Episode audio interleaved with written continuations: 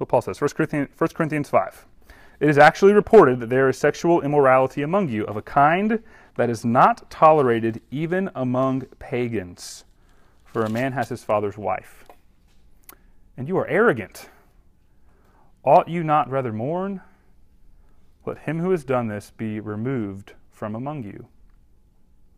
For though, I, for though absent in body, I am present in spirit, and, and as if present, I have already pronounced judgment on the one who did such a thing. When you are assembled in the name of the Lord Jesus, and my spirit is present with the power of our Lord Jesus, you are to deliver this man to Satan for the destruction of the flesh, so that his spirit may be saved in the day of the Lord. Your boasting is not good. Do you not know that a little leaven leavens the whole lump? Cleanse out the old leaven that you may be a new lump, as you really are unleavened. For Christ, our Passover lamb, has been sacrificed.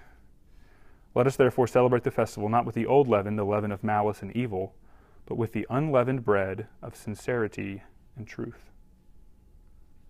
I wrote to you in my letter not to associate with sexually immoral people, not at all meaning the sexually immoral of this world, or the greedy and swindlers, or idolaters, since then you would need to go out of the world.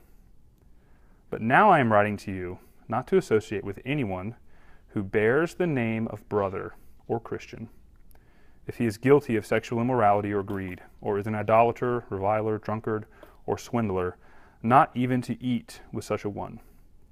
For what have I to do with judging outsiders? Is it not those inside the church whom you are to judge? God judges those outside. Purge the evil person from among you. Let's pray.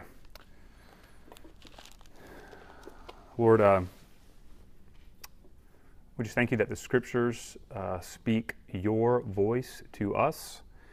And I just pray um, with so much and so many of us that, re- that resist the kind of demand this passage makes, I pray that you'd help us to hear your voice.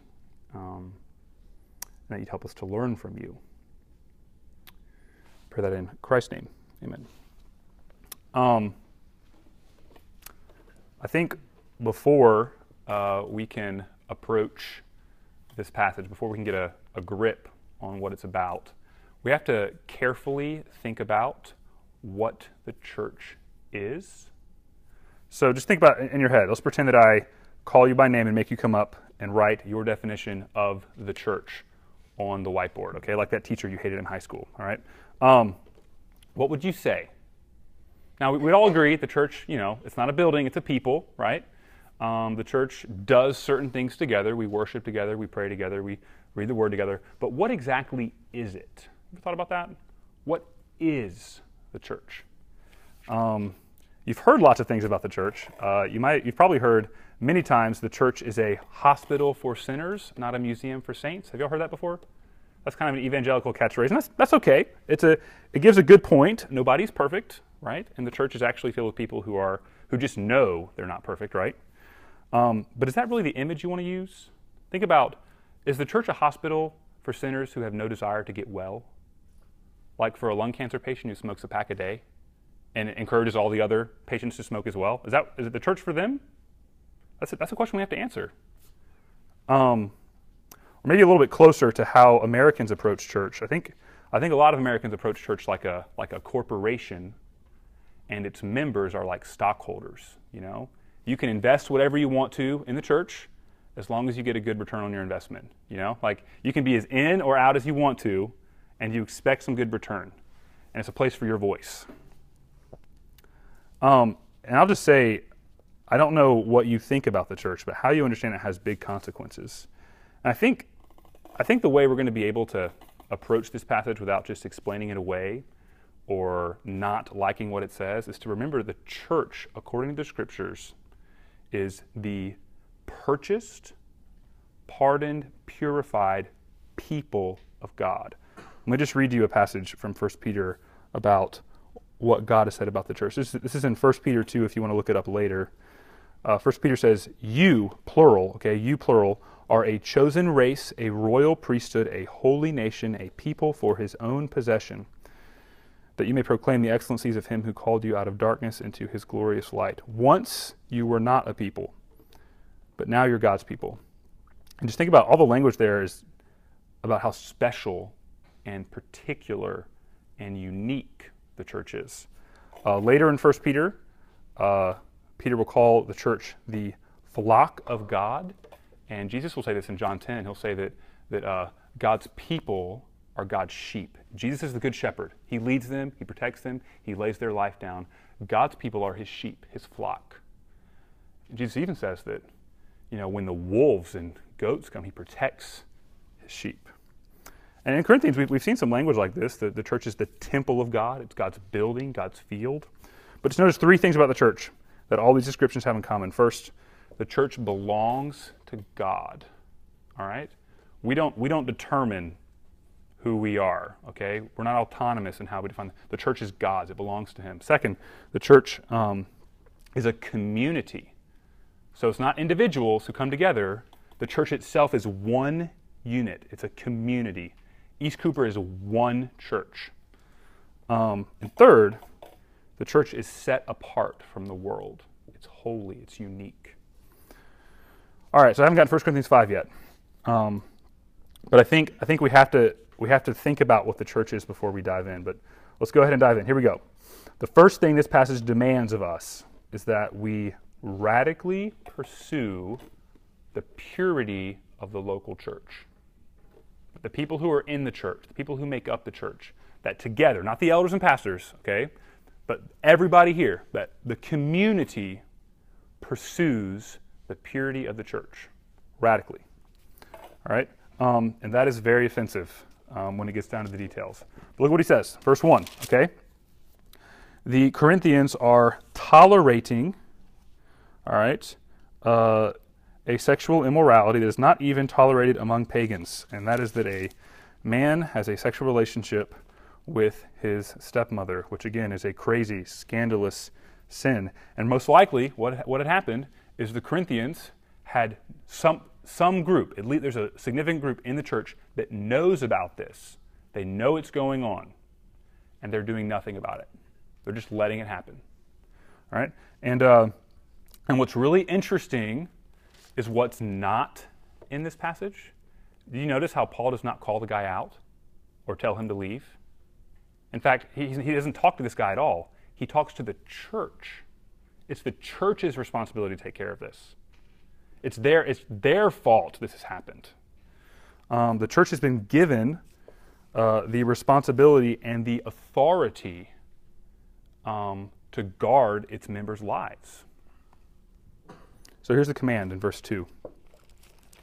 Uh, the command at the end is let him who has done this be removed from among you, to, to, to, to for lack of a better, uh, kinder word, to kick this person out, to not allow them to enjoy the blessings of the church, to not let them be around. This is uh, said clearer in verse 5. You are to deliver this man to Satan. Now, that's a, I think that's an image here. That's not exactly, that's not a, we're not talking about like a, the reverse of an exorcism here, okay? Uh, I think the idea here is like Colossians 1 says that believers have been delivered from the domain of darkness and given to the kingdom of Jesus. And the idea here is that um, the church is the place where God's protection and blessing is, and the world is the place, in a real sense, that the evil one rules over. The church is the place where God's blessing is. And so the idea of delivering someone to Satan is, is saying you're going back out there now. You're getting removed from the blessing of God's protection and of God's people. Um, and that is, uh, that is very, very strong. That is very offensive. That's difficult to think about. Um, but look at why. There are two reasons here. Look at verse 6. We'll do that one first. Uh, Paul says, Do you not know that a little leaven leavens the whole lump? Now, we don't have any bakers in here, do we? No? Okay, well, everybody in, uh, in ancient times would have baked daily they would have known about leaven in bread. But leaven is just a little bit of substance. It's like, it's like yeast, okay? You put a little bit in dough, you mix it up a tiny bit, and all of a sudden the whole lump is leavened, and it, the, it makes the dough rise, okay?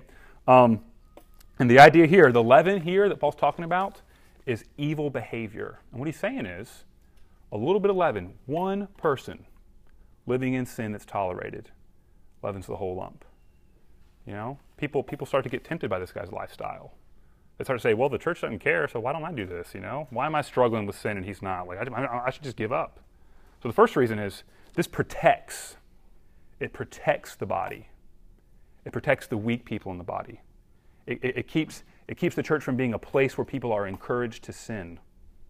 It, it, it's a loving act to the church. And it's not just a loving act to the church, it's a loving act to the person. Look at this. Verse 5, okay?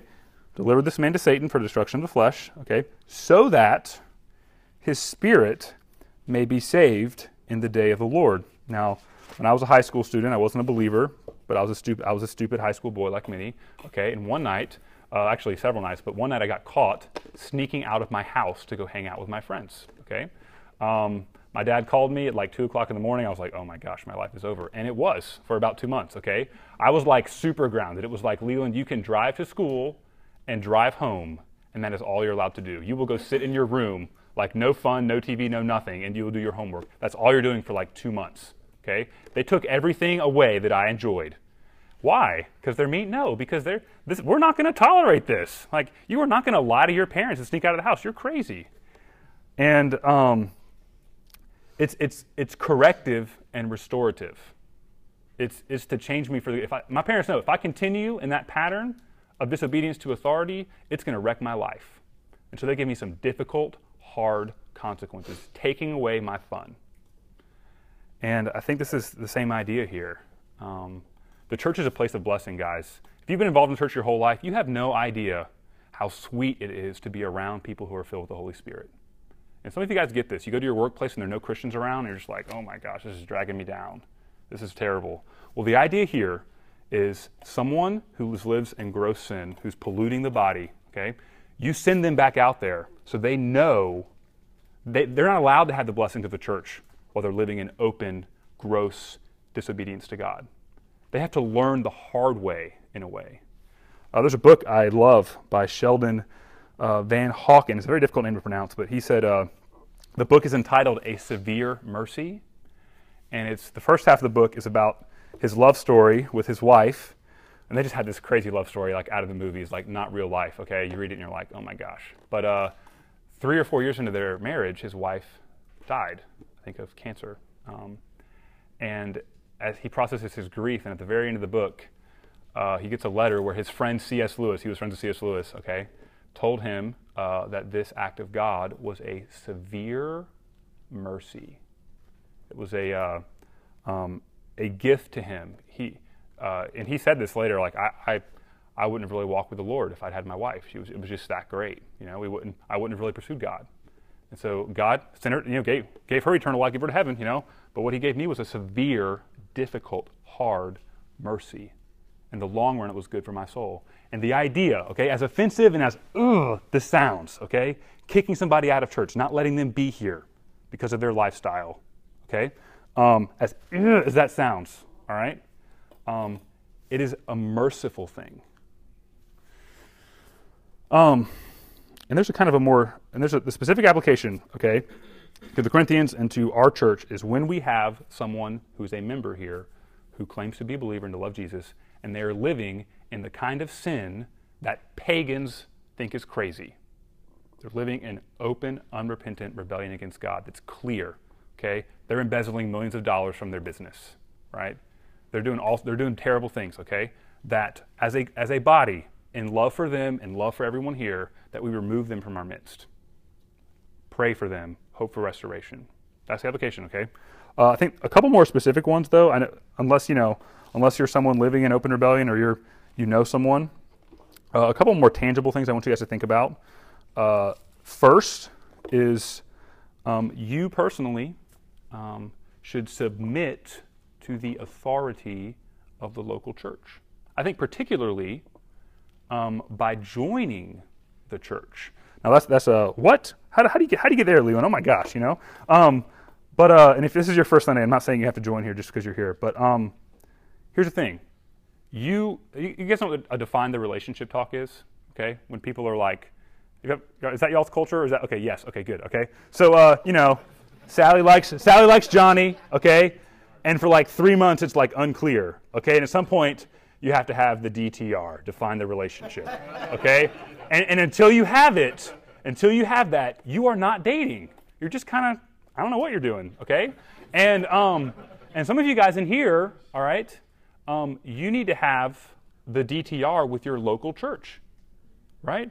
And I know some of you, I've heard, I've heard the objections. Well, if I'm already serving, if I'm already involved, if I'm already going here, I'm doing more than half the members are anyways. Why do I have to join? You have to join as a, as a public act of submission to the authority of the church. God, God has given, He's given the church the authority and the responsibility to care for its members. Um, and don't just submit to the, that authority, uh, participate in it.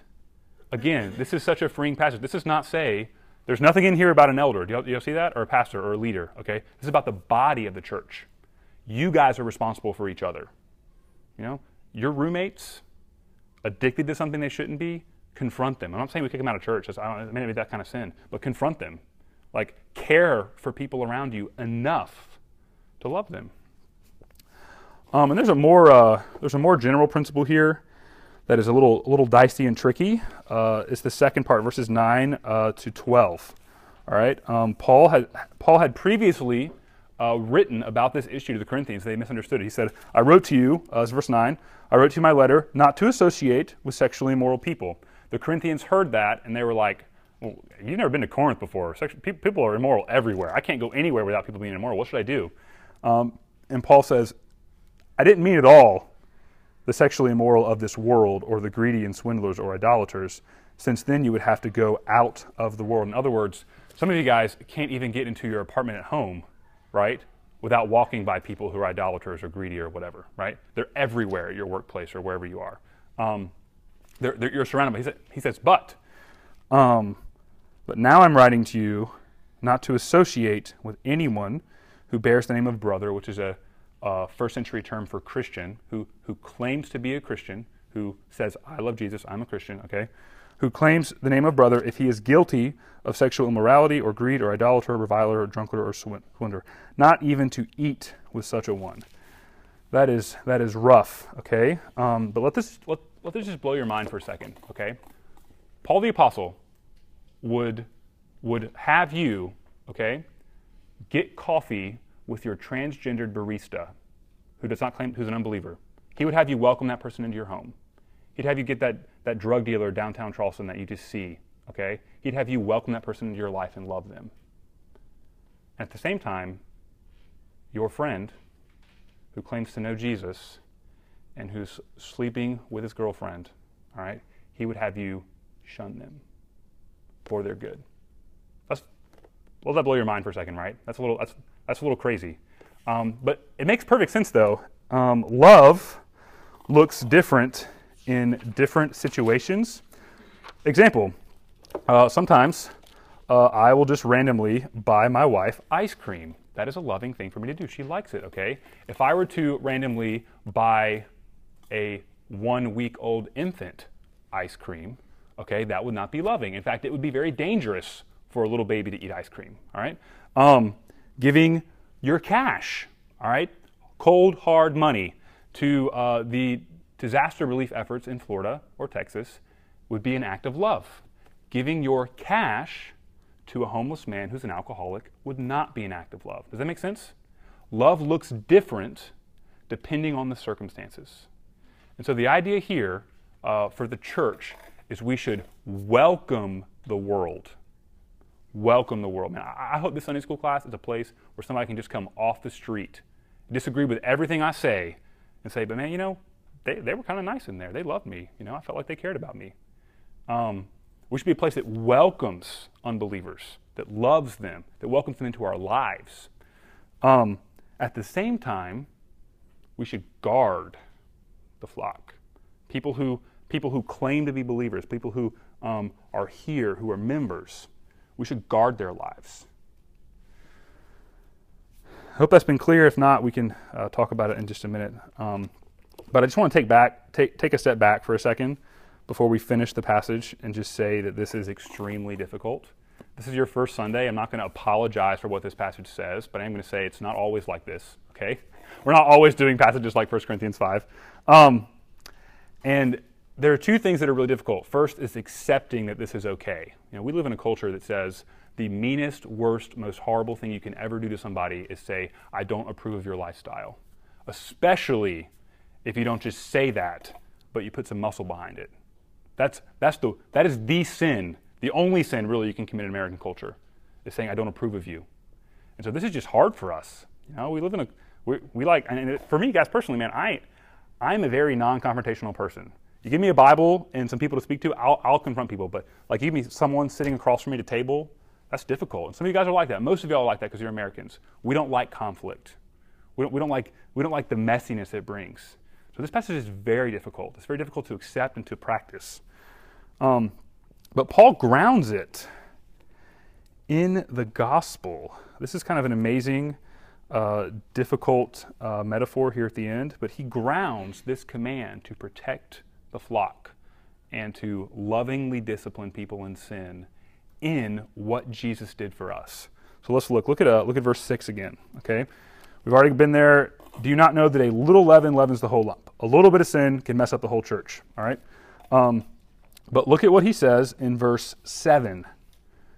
Cleanse out the old leaven, that you may be a new lump, as you really are unleavened. For Christ, our Passover lamb, has been sacrificed. All right. If that confused you the first time I read it. Uh, it confused me for the first like 10 years I was a Christian. So don't, don't feel bad about that. Um, we got to take a step back and go to the book of Exodus really quickly. Just hear me, okay? Don't, don't turn there, okay? And if you haven't read Exodus or Genesis, I'll just say sidebar. If you need to read the whole Old Testament eventually, but those two books you really need to read if you're going to understand the New Testament. But story of Exodus, really briefly, okay? God's people are slaves in Egypt, and Pharaoh will not let them go. God sends Moses. He gives him power. He, he, he does great wonders and many plagues through Moses. Pharaoh still won't let them go. So, after all this patience, God says there's one more plague coming. All right? Every firstborn in the land of Egypt will die. And then Pharaoh's going to finally let you go. So, uh, he tells, uh, Moses says this to Pharaoh, then he goes back to God's people and he says, Here's what you do.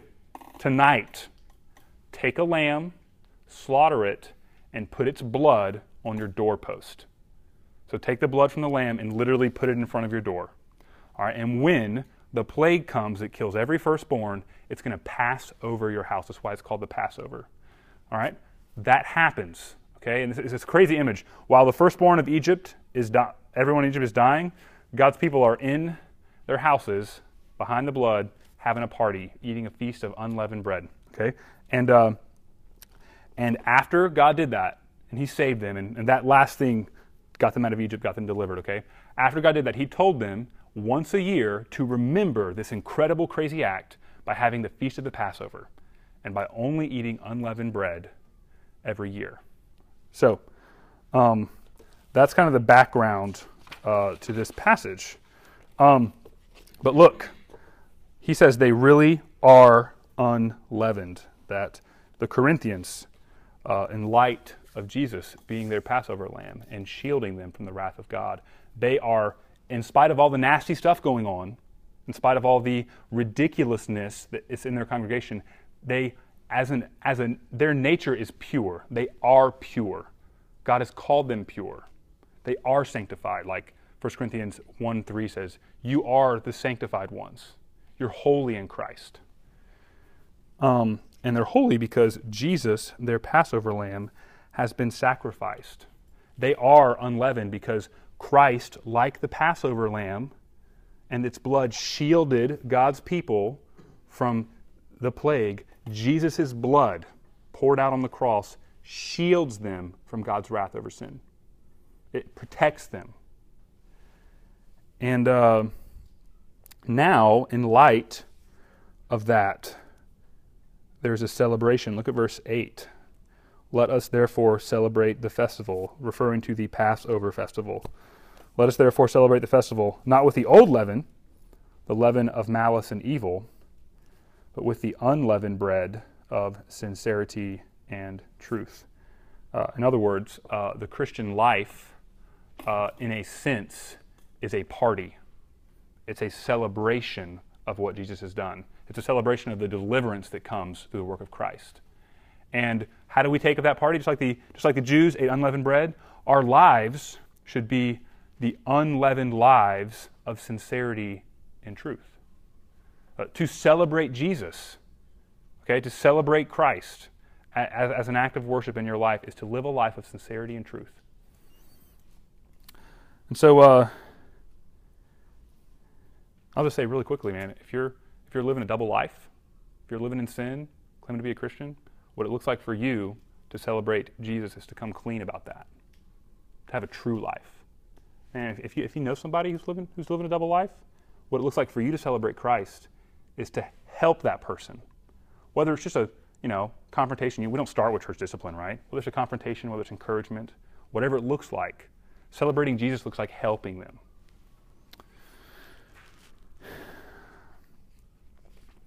So I'll just close. Uh, I'll close by saying something that I think Paul is getting after. Okay, uh, sin ruins the party. All right, just imagine for a second. Okay, uh, and I've had this longing before, and I, I think you guys have experienced this. Have you guys ever had like moments or evenings that just seem to go perfectly? Like when you were you were kind of freed from yourself and kind of freed from your inhibitions, and you were just able to enjoy and like everyone's like it's, it's the one night when everyone's like laughing at your jokes, you know, and they're like, you know, be nice, like like it just things are just going well, you know, you're, you're on a roll or something, um, and and and those moments are wonderful and they're like glowing, you know, or may, maybe uh, maybe life here is rough, but when you go see your family, it's a good dynamic there. It's enjoyable. You can relax. You can be yourself. Okay. All right. So imagine uh, imagine you're having one of those nights. All right, and in walks one of your friends or family members uh, late with, I don't know, alcohol in their breath, and they are in a rage.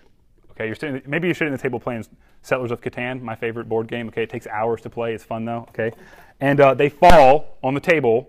All right, flip it over. Everyone's food and drinks gone. Your Settlers of Catan mad run gone. Okay, all of it's over. All right, what's the first thing that happens? Well, the party's over. I don't care what you do after that. Okay, like the whole night is ruined. All right? Um, and I think the first part of this, I mean, that's what sin in the church does that. Someone living in open rebellion to God that everyone knows about, that no one that no one is, is doing anything about, okay? That's what it does to the church. It crushes its life. It destroys the celebration of Jesus. And again, if that, if that happened, okay, what is, what is the most loving thing you could do to your family member or friend who just ruined the party?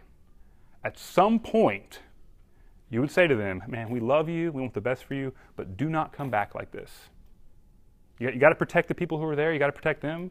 You know, and in doing that, you preserve the joyfulness of the group and you allow the possibility for repentance. So this, this is difficult, but I think it's the Lord's will. So let's pray and then we can talk through a little bit more. Uh, Father, thank you um, that you have called us to be your people and that um, we just have the privilege of being the sheep of your pasture and um, parts of your temple. And I just pray, Lord, that you would show us in tangible and practical ways what it looks like uh, to preserve the purity of your church. Uh, we, we just pray for people in this room or, or, in this church who are living secret lives that you would convict them. Um, pray that in Jesus' name. Amen.